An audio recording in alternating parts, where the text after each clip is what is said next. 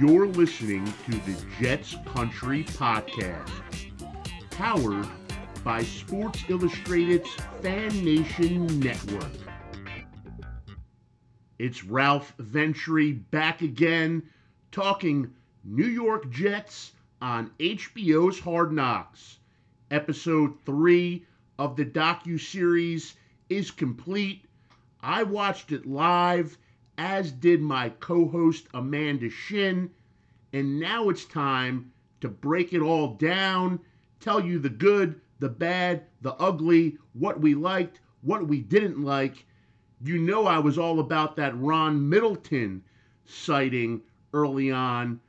We had uh, Jerome Kapp, the rapper, a Ralph Macchio cameo as well. We talk about all that and more on the Jets Country podcast next.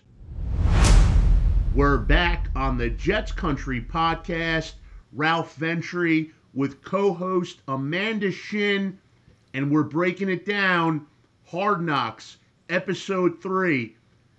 And believe me, folks, if you didn't watch it yet, I don't know why you would listen to the podcast before you would watch the show, but if you didn't watch it yet, there's a lot to see. They gave us some of what we were calling for. Um, both Amanda and I, there were people and situations in particular that we wanted featured, and we got some of that. Um, I got my underdog story. Uh, they went with Tanzel Smart, the defensive tackle. Um, we got an undrafted rookie in there, Jerome Kapp. Um, a lot to cover, of course. You even you even got Morstead. I my guy Thomas Morstead, the punter. How about that? They gave him some love as well. Uh, Randall Cobb getting on him for uh, sprinting off the field after holding for PATs, but we can get into that. We'll we'll kind of just go through episode three, just as we did the first two times around. We'll we'll start at the top and we'll go through it all. I know Amanda got her. Um, she wanted some, I guess, uh, the fisticuffs, the the action. Uh, we saw some of that in the joint practice. We saw a lot of that actually in the joint practice with Tampa Bay. So let's get it started. We'll, we'll go with the show's open. And for the first time in the three episodes, they open up on the field. Uh, the last two times the show opened indoors in a meeting room, once with Coach Saleh, The other one was with your boy Oz Pearlman. Um, and wait, wait, just before this popped into my head, and before we get started, I got to ask you, Amanda, who do you think is making more money off of Hard Knocks? Is it Oz Pearlman and all the free promotion that he got last week, or is it this Al the jeweler who uh, who Sauce is hooked up with, and he got that piece for Aaron Rodgers? and now your boy Woody Johnson's got some bling. Um, Woody was but, iced out. iced out. But Al the jeweler is making that money. Oz Pearlman's making that money. Amanda, what did you think of the show's open?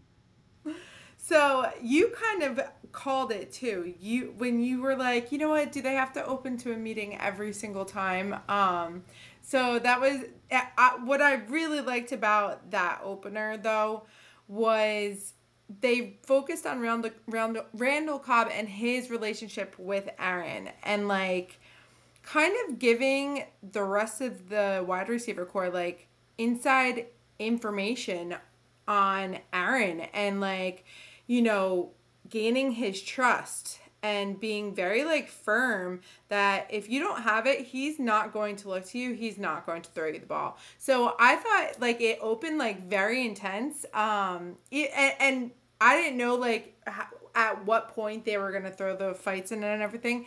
This was a different intensity that like really showed the internal like factors and like just you know the the value that having Randall there also brings alongside with um with Rodgers, you know. So Um, so I thought that was really and and then going into um, just the opener in the meeting room, I thought it was a good message. You know, survivors, contenders, competitors, commander. Um, I thought it was effective because you know it is true. Um, every team does have a survivor, if not more, and basically Saleh was like, "Don't be that guy," and made it very clear like I'm sure everybody in that room, whomever that survivor is, everybody knew in that moment who it was. So it kind of put people on the spot to be like, all right, here's our opportunity to not be that and to go by way of,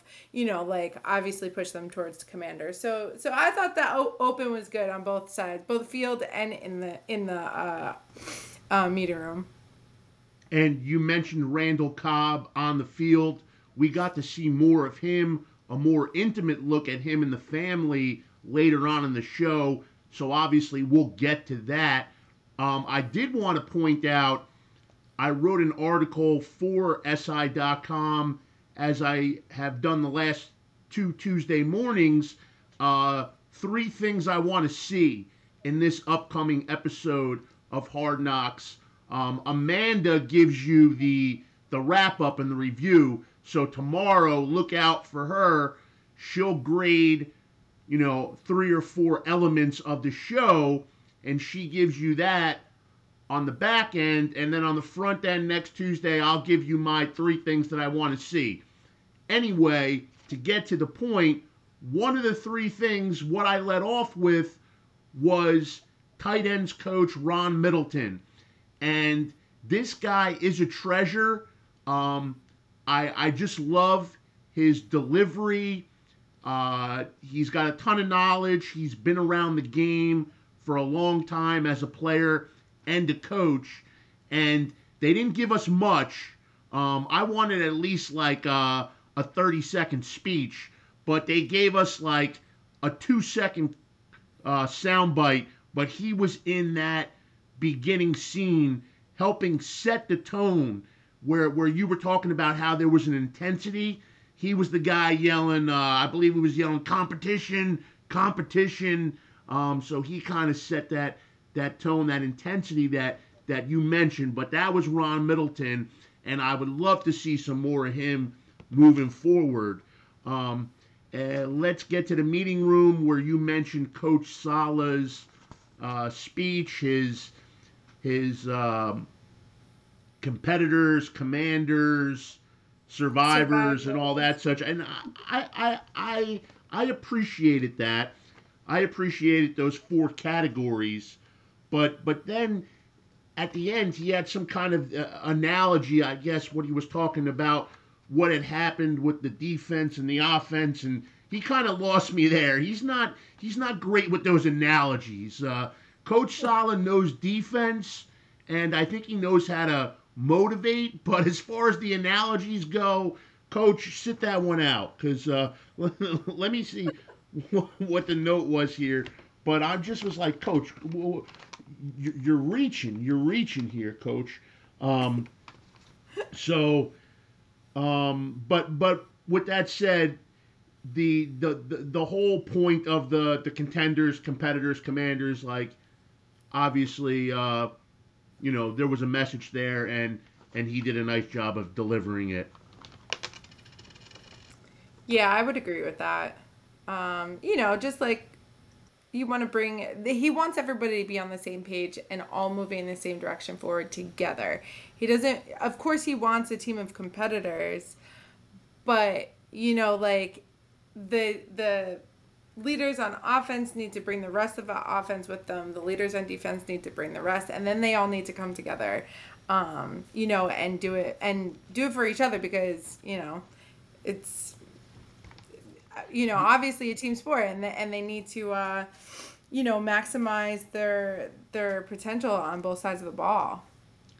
Yeah, and, and I know that the party analogy, that's what he was saying, that the defense invited you to the party and this and that. Like, I had no idea what where he was going with. That was the thing with it. The defense invited the offense to the party, but they they accepted the invitation, but then they they they they didn't, or they they didn't show up, or whatever. Just just say the no defense. The easy way, I guess, what he was trying to say was the defense has been kicking ass, and the offense needs to to, to step, step it up, up a little bit here and and get, get you know. Uh, yeah. get those uh, gears going in, line, in, yeah, in the, the right direction. Line, I think he was saying like the offensive line, their invite to the party got lost in the mail, and they need to just show up. all right, all right, okay.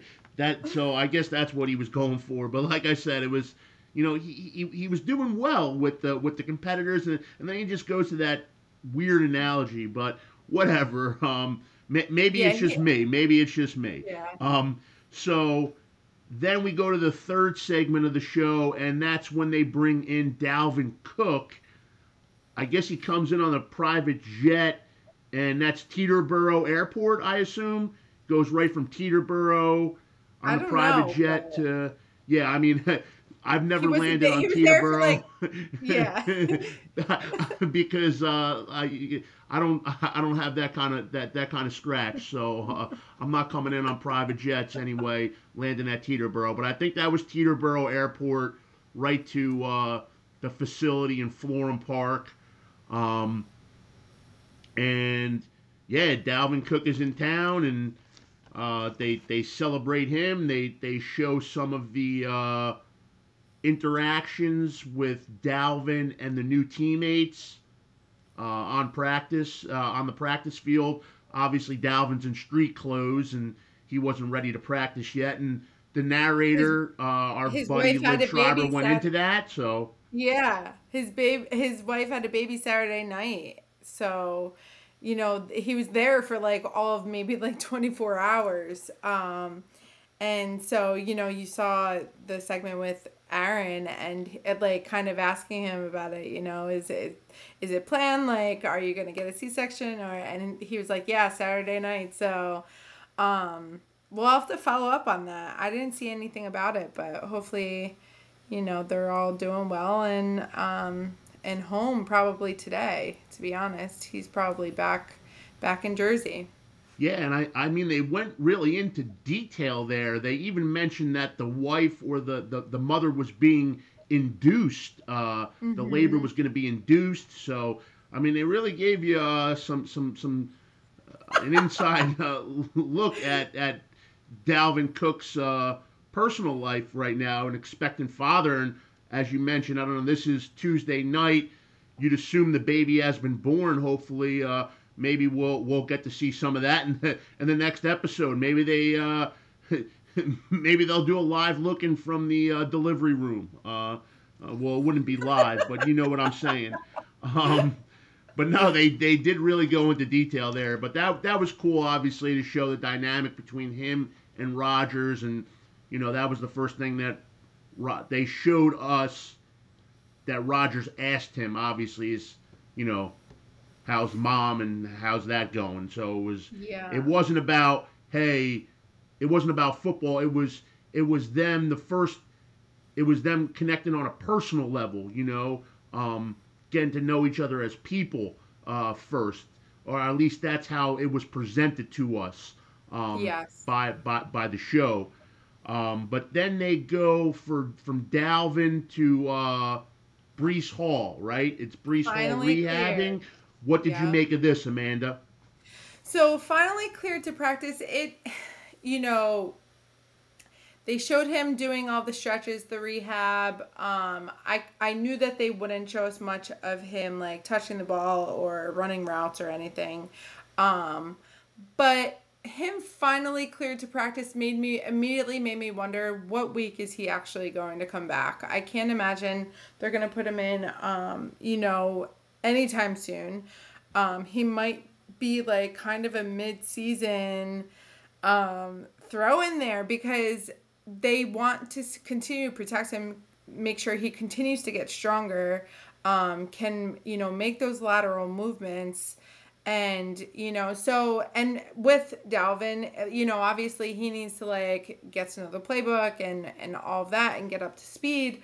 Um, at least now Breece has has help. And so, you know, if he doesn't have to come in, maybe they do, um, you know, have a backup and then Dalvin and then and then introduce Breece. But I just for him to have been finally cleared, it just really made me feel like he's not going to. Um, it's not going to be early in the season.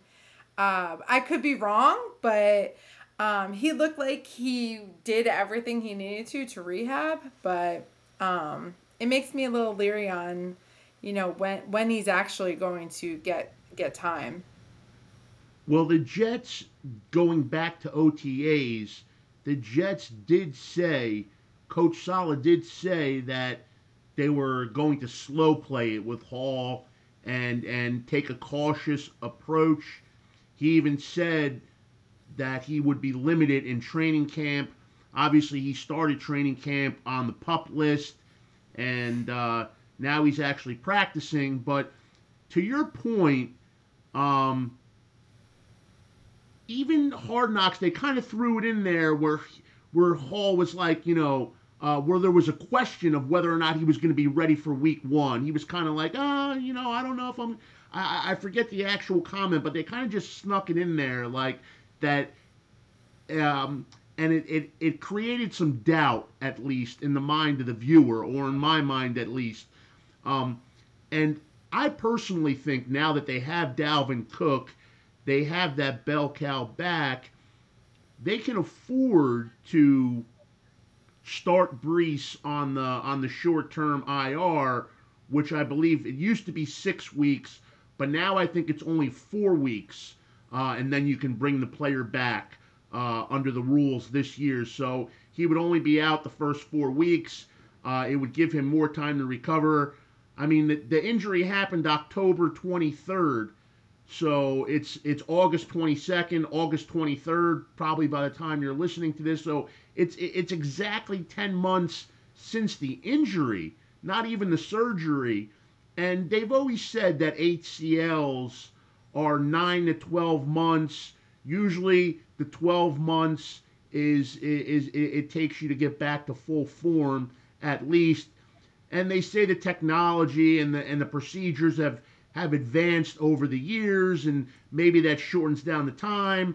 I personally think it's it's um it's it's a minimum of 12 months, you know, and maybe there's a freakish case uh, where somebody gets back quicker than that, but yeah. Then you have the component of the running backs, and running backs, other than Adrian Peterson was the outlier, the running backs sometimes, yeah, they come back in 12 months, but they don't revert to their pre injury form until the second season back. And I sure. think Saquon Barkley is a perfect example of that. He wasn't, he came back that next season but he didn't go to pre-injury Saquon until this past year in 2022. You know, so sure. I. Yeah, so I um so I tore my ACL and my meniscus and obviously I was not playing as, you know, physical of a sport as football.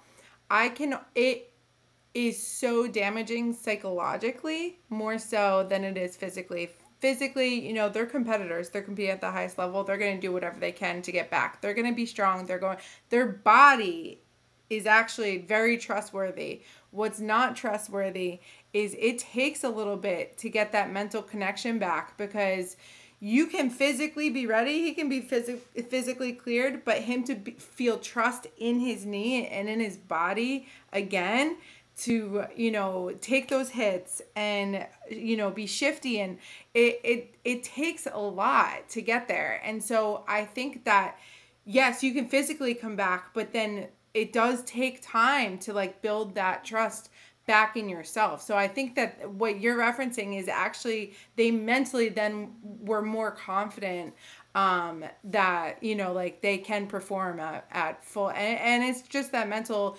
psychological connection um, so I, I agree like it's it's gonna take some time even when he does come back you know we're gonna see him probably be a little more hesitant. He's to be a little bit quicker or a, a, a, little bit slower. And then we'll see him gradually, you know, get quicker and quicker over time. But yeah, no, it, it's, it's, a terrible injury for a running back. And and you know just even for his personal like career longevity you know you want him to really feel confident and and good coming back. Um because prematurely if you go back you know there's there's a lot of things that can go wrong. You make a great point with the the mental aspect and the the recovery that it takes uh, in that area um, and there's definitely a lot to that and then and then physically going back to physically um, it's still you know the the straight line speed is back and yeah hall made a couple of nice cuts on that they showed you on the practice field but um, once you get up to game speed and game action and the, the it, it's the stopping on a dime and and and the cuts that yes. That are difficult for that injury you know and i if i encourage people to follow him on twitter or x whatever we're calling it um, but Pro Football Doc, uh, at Pro Football Doc, David Chao. he does a great job breaking down injuries. Uh, he was a team doctor for the San Diego Chargers uh, for I think like 17 years. Um, but now he has his own site and he's kind of made a gig out of uh, analyzing injuries uh, from videotape. But he's a big believer that um, you know, it it's it's more difficult for running backs from from his experience to see that, and and he thinks it's going to take Hall some time. I I read where he was mentioning that you'll get Hall back this season, and you could even have him back for Week One, but he thinks it's going to be like 65% of Breece Hall is is all you're going to see this season. You know, you're not going to see the Breece Hall who broke the long run in Denver before going down with the injury. At least not this year. Um, but but but some would argue, hey, 65% Breece Hall is is pretty darn good. And then you throw Dalvin Cook in there, um, a four-time Pro Bowler, 1,100 yards, at least 1,100 yards each of the last four years, and the Jets certainly have firepower there in the backfield. And you know they'll if they're smart they'll they'll run the ball and they'll use it and it seems that Nathaniel Hackett's going to do that. Um, I think it was at this point where they showed a quick clip of Hackett's presser and he talked about running the football, um, which is no surprise if you look back at, at his coaching career. Um, then when I think is this when Woody came in? Is this when we were in the meeting yeah. room with with Woody? Um, now I got I know Woody signs the checks and he has a lot of clout. Uh, but did, did he like demand this appearance? Like I, I don't know. Like he seems to definitely Woody seems to love a lot of Woody, and uh, and um, I I just whatever. It was silly. It was lighthearted. Um, I guess it, it's kind of just the owner having to get his his obligatory screen time, but whatever, dude like I, I don't know, like this 70 year old guy or however old he is, billionaire, pharmaceutical billionaire, ambassador to, to England, like uh, ambassador to the UK. I mean, like, what does he have? He has nothing in common with those guys that he's talking to. You know what I mean? Like, they're probably like, come on, like he's he's trying to be the cool guy, you know, but come on, Woody, you are what you are. All right. I'm sure they love you because you signed the checks and and that's it. But whatever. Uh, whatever. I'm not I'm not the biggest Woody fan if if you couldn't tell. Um yeah, they all the players were probably looking at that necklace like, man, that should have been in my pocket. Like... yeah, instead of splurging on the necklace, how about you give me a, a few exactly. extra thousand in that signing bonus, you know? Or or like the kid Jerome Kapp. Jerome Kapp said he didn't even get a signing bonus. Yes. You know, like, hey, Woody, and Woody's flaunting this, uh, you know, two hundred thousand dollar diamond necklace from Al the jeweler. Whatever. It, it's just it, I guess it was harmless, but I, I could have done without Woody Johnson in that in that in that moment there. Um, and but yo, shout out to Al the jeweler. Like I said, this guy is killing it this this summer. well, I think so. Knowing that we were going to have a lot of drama with the fight um, that we'll get into. I think they needed knew they needed to balance it somehow, and they were like, "Oh, let's throw this kind of like funny, lighthearted segment in here of Woody just being silly," you know.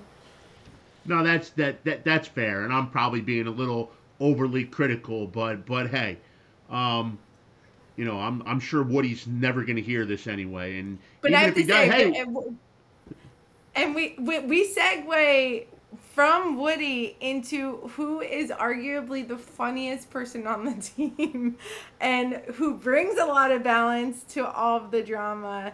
He is literally my favorite person, I think, walking Earth right now, Quinnen Williams. I knew you were going to go there uh, with the Quinnen Williams, and they gave us more Quinnen Williams, and that's okay. We're cool with that. All the Quinnen. Absolutely. Um, but before that, the one thing I noticed, and maybe it's just because I I don't know. It, it was kind of it's kind of dark, but uh, Liev Schreiber uh, Schreiber introduces that segment with with Tampa coming up to New York. You know, the Florida New York, and he said, and it was so blunt, like he said, uh. New Yorkers go to Florida to die, you know, like the overtime, like New Yorkers go to Florida to die. Now, now I've heard we know there are a ton of transplants down there, and that's the running joke. And there are the snowbirds who are six months in Florida, six months up here. Um, I wish I had that budget where I could be a snowbird myself. But you know, and I've heard the, um, you know, Florida is heaven's waiting room. You know that that would have been a little more eloquent. You know, like Florida's heaven's yeah. waiting heaven's heaven's waiting room. You know, but this guy just he pulled no punches. He pulled no punches. He just goes, you know, New Yorkers go to Florida to die. All right, all right. But anyway, I just found that uh, noteworthy. I don't know if you picked up on that. I didn't. I didn't. And that's, I think, even worse that I was just like, oh, that's normal. Go back and listen to that. But, uh, but anyway, it goes right into there, and then it's it's it's it's your boy Quinnen Williams, cue ball. Uh. Um, always has an ear to ear smile, and you know if I had 96 million and whatever it was 66 million guaranteed, I'd have a lot of reasons to smile as well. But it just seems like it's not about the money with him. That's the thing that's so cool. It's almost like he's a little kid who who's playing ball, just loving life. Uh, this gregarious type of individual. Um, you know, really uh, um, a magnetic personality, I guess here. And I'm sure you were enjoying this. Yeah, eh, he's balling out and like he's just so silly funny like you know talking about mike evans calling him fat and then he's like throwing it off all of his his teammates being like you know he, he called me fat would you call me fat? And then his one teammate being like i would say you're not skinny like you're proportionate. I just like he makes me laugh out loud and and then he goes up to Evans after the practice is over. And said, "I want abs like AB." I died. I died. I died. I know. So good. But then after our Quinnen Williams, uh, our dose of, of, of Quinnen Williams, it goes into the scuffles and the fights, and it, it was getting pretty intense out there. Um, no question about it. Uh, what were your impressions of, of, of, of that part of the show? So I was kind of shocked at like Sauce kind of being like an instigator and like kind of starting it. Um, and then you know him setting it off. Then we saw that was the first time that we saw Tanzel Smart like kind of he was he was like that first main like real fight. Um, Billy Turner, TJ Luther, like there were some interesting names. Um, you know, like really going at it. I appreciated um, you know, just like how competitive they were being for for just a joint practice. Um, but you know, like and like they just kept cutting to Saleh like leave it alone, leave it alone, you know, like whatever. Um I don't know, like it was kind of like inconsequential at the end of the day. Like, you know, I was hoping to see a little bit more um but you know, like it, it definitely showcased um, how competitive both teams were being. And then they um, they go into Garrett Wilson, I think, making plays right after after the brouhaha, after all that kind of calms down. That's when they cut to Wilson, I think, and he, he catches like four balls in a row. And I mean, I'm aboard the Garrett Wilson hype train. Um, Me too. I'm a, I'm a fantasy football enthusiast, as I know you are. You know, you're always trying to get me to sign up for that app, whatever it is. Sleeper the, app. the sleeper, the sweeper, The what? sleeper app. Yeah, my uh, at work today, actually, uh, a friend of my, a friend of mine and I, we just convinced our work fantasy to to be all on sleeper this year too. So we're you know grassroots here. We're we're really getting the the word out. Look at that. Um, you know, maybe they'll uh, maybe they'll like to uh, sponsor the next episode of the Jets Country podcast. I'm still waiting for that that phone call from their uh, their advertising people. Um, but but yeah, Garrett Wilson getting back to fantasy. I, I, I think this guy is a a top five fantasy receiver. I know that that may you know that'll be a little bit of a stretch for some people right now, but I'm buying the hype. You know, you you saw it. Hard Knocks is is is is gassing them up too. Um, but obviously with with the quarterback, you know, the Hard Knocks was was uh, suggesting that the connection with Rodgers, that QB one to wide receiver one, that connection was kind of still, you know, Yes. th- that is not to me. It's it's happened already. You know, you, you get what I'm I saying? think- like they, they made it like it was yeah. a little early, a little premature. I I think that those guys are are locked Yeah. in already. This is them. This is this is them playing poker to make it look like they're not really that connected. They they are locked in and they are connecting at every chance that they could get. Rodgers is going to throw that ball up and Wilson's going to get it every single time. Like it's that's not even a, a question. All right, so then I think is this when they go into the Randall Cobb piece or no? So well they well first before that they Oh, was it- show like some of the older guys that were there. you know, uh, we came a long way since the butt fumble. They show Sanchez, Braylon Edwards, Damien Woody there. Um, so I thought that was cool. You know, like Oh, all yeah, talking di- about like Damien Woody, he uh, he hasn't missed many meals uh, lately. Uh, neither have I.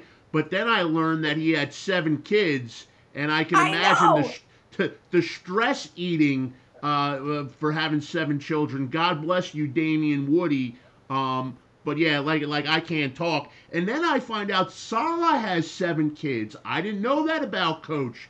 S- He's in great shape for having seven kids. I mean, you think seven kids? This guy would just be torn to pieces, you know. But I, Yeah. um, but but uh, you know, he's a a, a football coach, uh, head coach, and seven kids. I mean, think about the this this guy.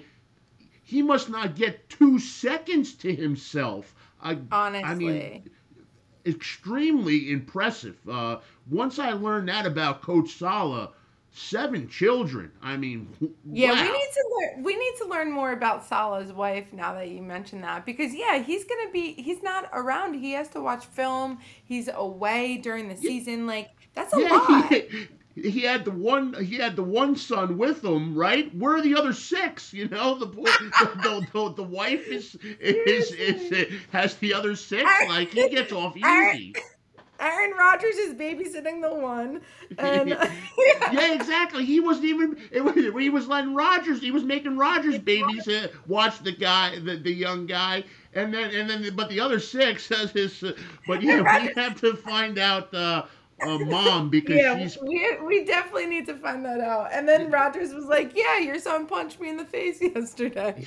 yeah, that was a little. That was like kind of awkward and like Saleh was know, like, it's what? Like, I think I don't know if Saleh was like, should I be mad right now at this kid? Yeah, like, he's like, is he "Wait, what? Like, yeah, do you need to get checked out?" Like, I- yeah so but then yes that then it did segue into the that um that segment with cobb and his his wife and their kids which was so cute the baby announcement.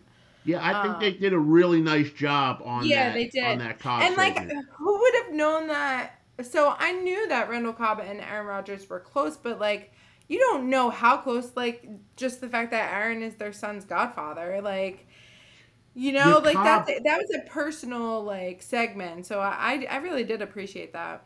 Cobb did mention um, that Aaron was uh, the godfather to one of his children um, back when he signed. I don't know if it was his, his introductory presser or maybe okay. just a, a media availability during OTAs, but he did mention the godfather component there.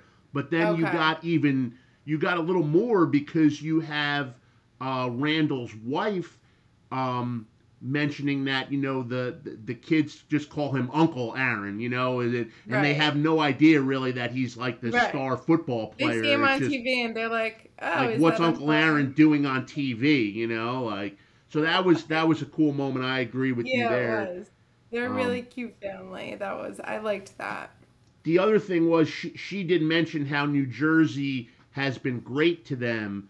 Um, but I think she's from New Jersey. I believe I remember Cobb mentioning that in that same press conference um, that that the wife is from New Jersey, but I'm not 100% sure. Um, so that would make sense, you know, that she's back home. Of course, she loves it, and of course, we know New Jersey's a great place. Um, you know, and New Jersey's got a lot of haters, but hey, if you ain't got haters, you ain't popping. We know that. So we're popping over here and you can hate us all you want, but stay away. Leave this beautiful land to us. Although I love how you're, I love how you're repurposing Saleh's quote from. Uh, it is, dude. It, it is a tremendous quote. It really is. Like, um, and I know it's uh, it's it's a part of a rap song um, um, nowadays, but a, a, more a more uh, contemporary rap song. Um, my my hip hop knowledge really kind of stops around 2005. Um, so, uh, but but no, it is it, it is a great lyric, and and it Saleh is a great it's a great motto, and it, it like I, I all, all, kidding aside, it's it's goofy, but it, it's kind of true, you know. I mean, no, it definitely you know, is. I mean, yeah. look at look at the Jets Country podcast. You know, we all got all these haters, but hey, we popping over here. Doing something right. Sorry. So we got. Where are we now? We we, we, we touched on the fact we Randall so Cobb. We, yep. And, and, now where do we go here? Uh, my notes are a little messy. And... So the, then it went into Tanzel Smart, and it went into like highlighting, you know, like they they cut back to that segment where he's like, yeah, let's go to a Broadway show and get a charcuterie board, um, you know, highlighted that he's been in the league seven years, been with the Jets for four. He's only played in six games. He's really fighting hard for a spot on this roster. Yeah, and, and then they came back to Smart, I think, later on in the yes. in the preseason game. But this is where where they introduced us to his story, I believe, right? Yeah, and yep. this was the mm-hmm. underdog essentially. I would have rather had it been uh, a rookie, a younger rookie, like a Xavier Gibson, which they gave us a taste of that. But I mean, it was just that it was a snippet. It was it was 30 seconds uh, of him returning a punt uh, going into that preseason game, I think. But but no, here's the the Tanzel Smart, the underdog story, the guy who's scraping, clawing for that for that roster spot. Um, unfortunately, I, I don't see a spot for him. I just don't see room for him on this uh, on this roster. I mean, the Jets are going to carry ten defensive linemen. Um, I don't, I don't that segment made me it made me question maybe he does have a space. No, and and I I think that I mean he spent time on the practice squad last year, and I I don't see him being claimed by anyone. So you he's another guy. Maybe you put him down on the practice squad to start out the season, and yeah. if there's an injury, you know he's the first guy you elevate. Um, and I think now, obviously, the practice squad after COVID, practice squad expanded. Um, I think you can have. It doesn't matter how much Uh, it doesn't matter how much NFL service time you have anymore. Like anybody can bring on the practice squad. Uh, originally, I think like you know once you got past like four or five years, you had no more practice squad eligibility. But now you know a 10 year veteran can be on the practice squad. Uh, you know, i.e. Cole Beasley last year when Buffalo brought him back. They started him on the practice squad and then elevated him. Um, so yeah, exactly. It doesn't matter. So this guy, he's been in the league seven years, but um, and and you can get paid, you know, five hundred thousand dollars a year on the practice squad too. You can get a big contract. Obviously, there's a minimum, but you can Yeah. be a a well compensated player and still have a practice squad spot. So um, I think that that's probably where Tanzel Smart winds up. Um, And those people, I mean, that position is important because in practice you're making those starters better, you know, and so they they need that experience there, you know. No, w- so w- without a doubt, without a doubt, and and the chances are, um, if you're on the practice squad, you're going to be elevated at some point in the season, just because of the the nature of the game. You know, there there's such a high injury rate, especially in the trenches. Um, and and I think the Jets, I see the Jets going with 10 D linemen, six of them being defensive ends, four being interior. In the interior, you have Quinnen Williams, you have Solomon Thomas, you have Al Woods, and Quinton Jefferson.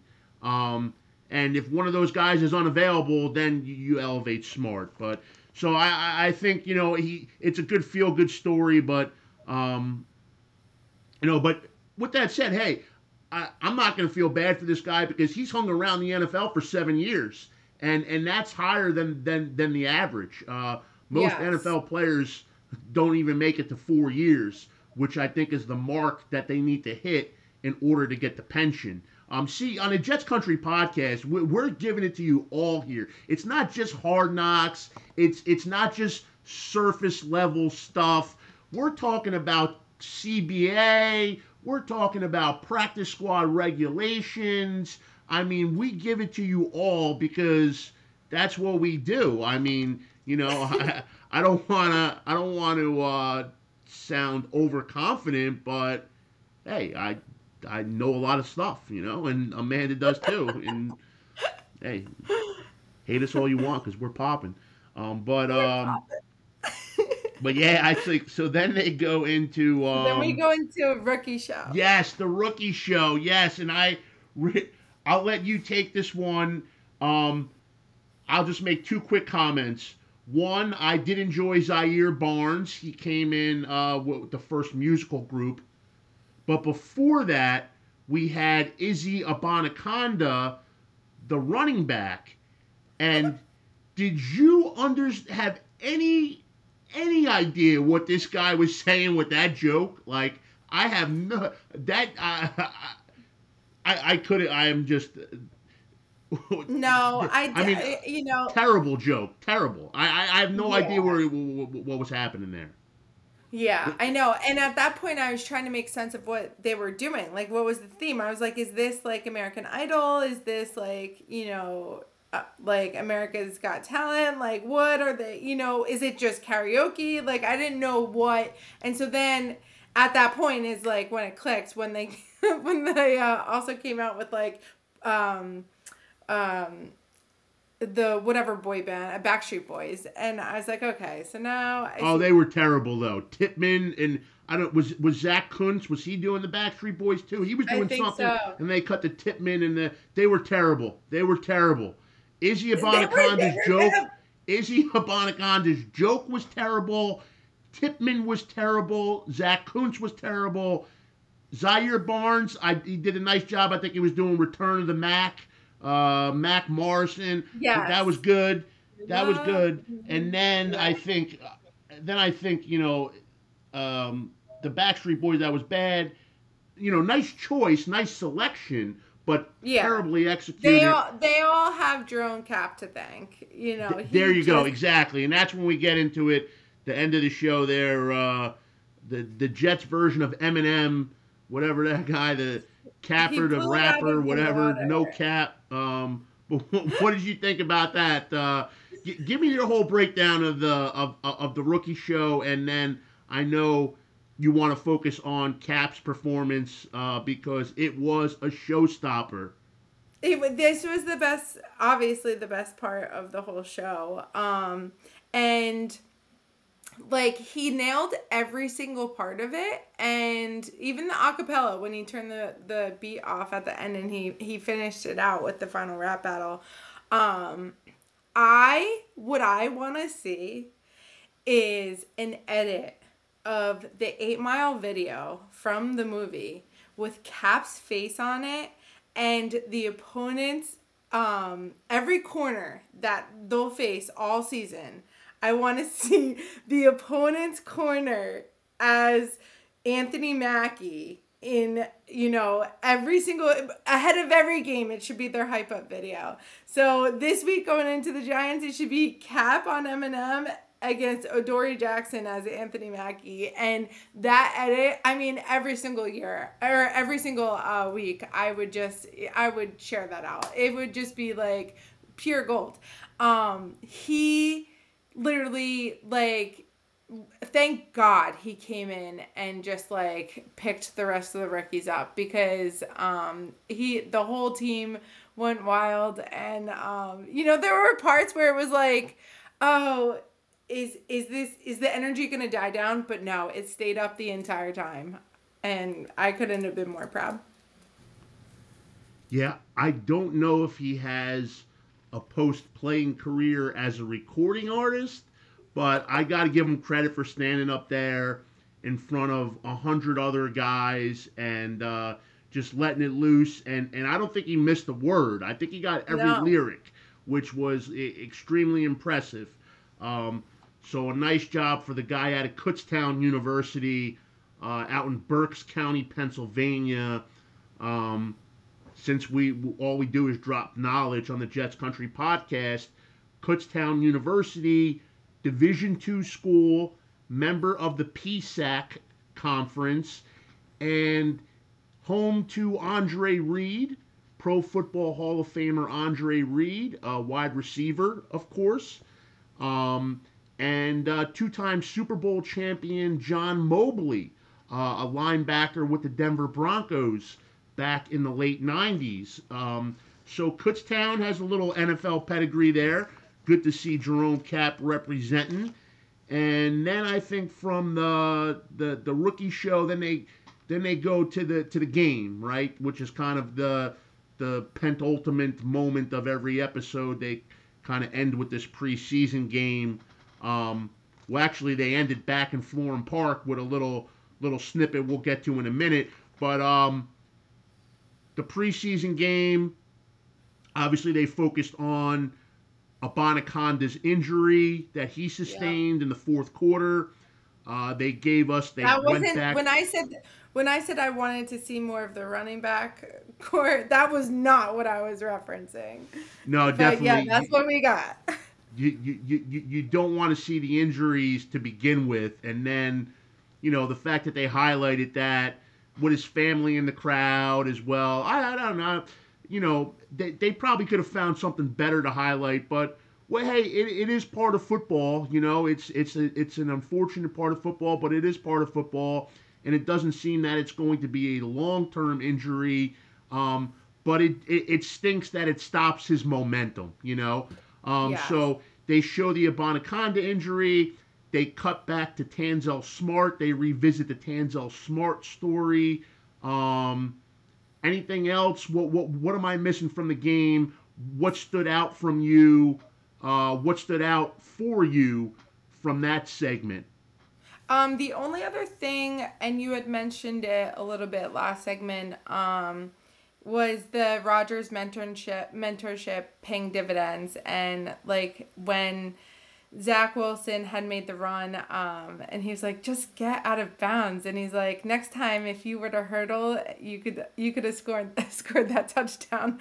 Um, like him, just like kind of being silly, and um, but he he really like was encouraging him, like on it you could see it was like genuine props that he was giving to Zach Wilson. Like you could clearly tell that he's growing. Um, so so yeah, that's the only other thing outside of the whole running back um, highlight that I, I saw. I did like uh, Zach Wilson when he was um, he was sitting on the bench with Rodgers and and he uh, talking about the mustache. You know, cool mustache, man. You know, he was kind of it, it, it, it, it's a uh, it's a good relationship. I appreciate that they can bust on one another. They can they can clown on one another essentially. Or yes, even with the headband, he's like, "You're still wearing that thing," and he's like, "I literally need it. it my the sweat gets in my eyes." No. You know that was great. And then of course uh, Thomas Morstead, the punter uh, in the game too. That's when Cobb got everybody focused on Morstead uh, after I holding for a kick, sprinting off the sidelines. Laughed out loud because like you, I, I don't think the normal person would just pick up on it. Like it you they really did need to hyper focus on him to like pick up on it but then once you saw it you couldn't unsee it. Like he was just like sprinting and i i don't know i died. It was so funny.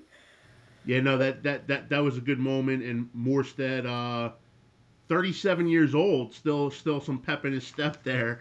Um but uh, that was good to see. And then I think they take us back to the facility, right? And this is when they call in our boy, the other Ralph. Yeah. Uh, Ralph Macchio sighting. What did you think of this? Original Karate Kid. I thought that was interesting. I mean, all these like diehard Jet fans are just coming out of the woodworks.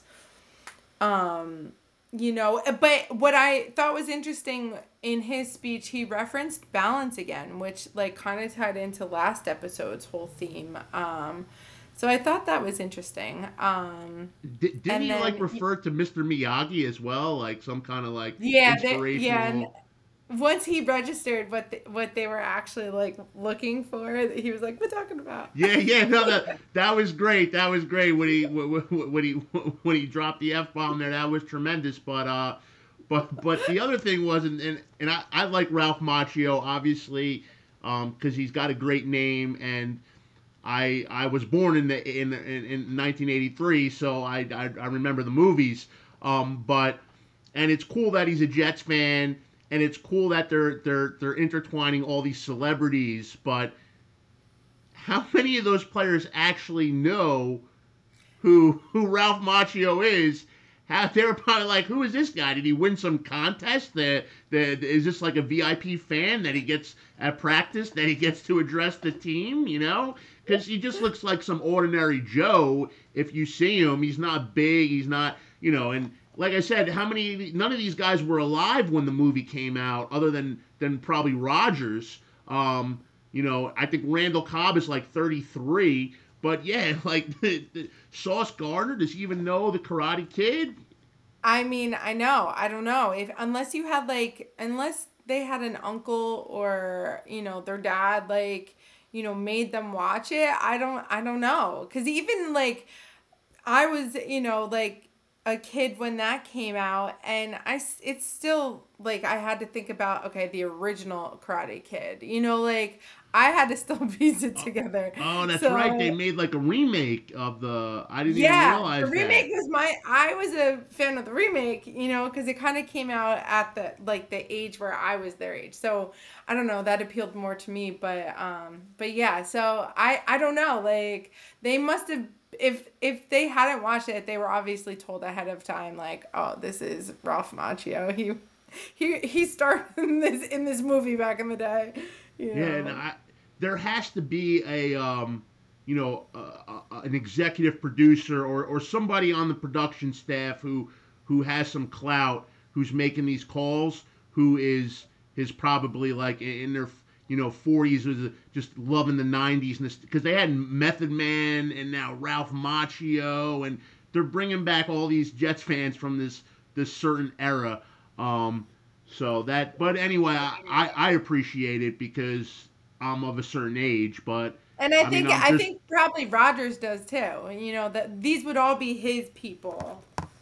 No, that's so. a good point. That's a good point. They're bringing people back that Rodgers can relate to, not necessarily the, you know, the the, the average 24 year old NFL player. But hey, that's episode three of Hard Knocks, pretty much in a nutshell. I mean, I don't know where else you can get a more detailed breakdown, a more in depth review of any show, never mind Hard Knocks. I mean, the Jets Country podcast, Ralph Entry and Amanda Shinn breaking it down for you. We'll do it again two more times, two more episodes to go. We're past the halfway point here. So we have an episode on August 29th, and then again, I believe, on September 5th. And then, hey, it's right into the season. Buffalo on September 11th at MetLife Stadium. Um, with that said, I'll just give Amanda a chance to uh, to hit on anything if she wanted to, or maybe what she's looking forward to in episode four, or what we can expect in her in her write up, which is coming to si.com um, sometime soon. Uh, Amanda, the floor is yours. Close us out here on the Jets Country podcast. Yeah, so I'm definitely going in my write up. Um, you know, I'm definitely touching on the rookie redemption, the Cobb connection, um, you know, and and Tanzel Smart and Abanikanda and and Quinnen. So Quinnen's undefeated in my book. I obviously will always want more Quinnen, so I hope that we continue to get that. Um, and I do think that they are going to highlight a little bit more of like maybe the rookie, um, the rookie group um, I don't think we're gonna get as much like star power. I think the final episode will probably come back to Rodgers, and you know, like it, he will be what leads us into the season. Um, you know, we'll have more of him as a highlight, but I, I, I like what they're doing. I trust what they're doing. Every episode has been entertaining. It has brought every, you know, d- drama, comedy. So um, I'm just looking forward to, to watching episode three and um, against, especially New York versus New York. Um, this should be a really good episode with, um, you know, both teams being home at MetLife. So I am very much looking forward to that. All right, so episode three of Hard Knocks in the books. Giants Jets, August 26th at MetLife Stadium. And then episode four of Hard Knocks next Tuesday. We'll be back to talk about it all. Thank you for listening. Amanda Shinn, I'm Ralph Ventry. This is the Jets Country Podcast.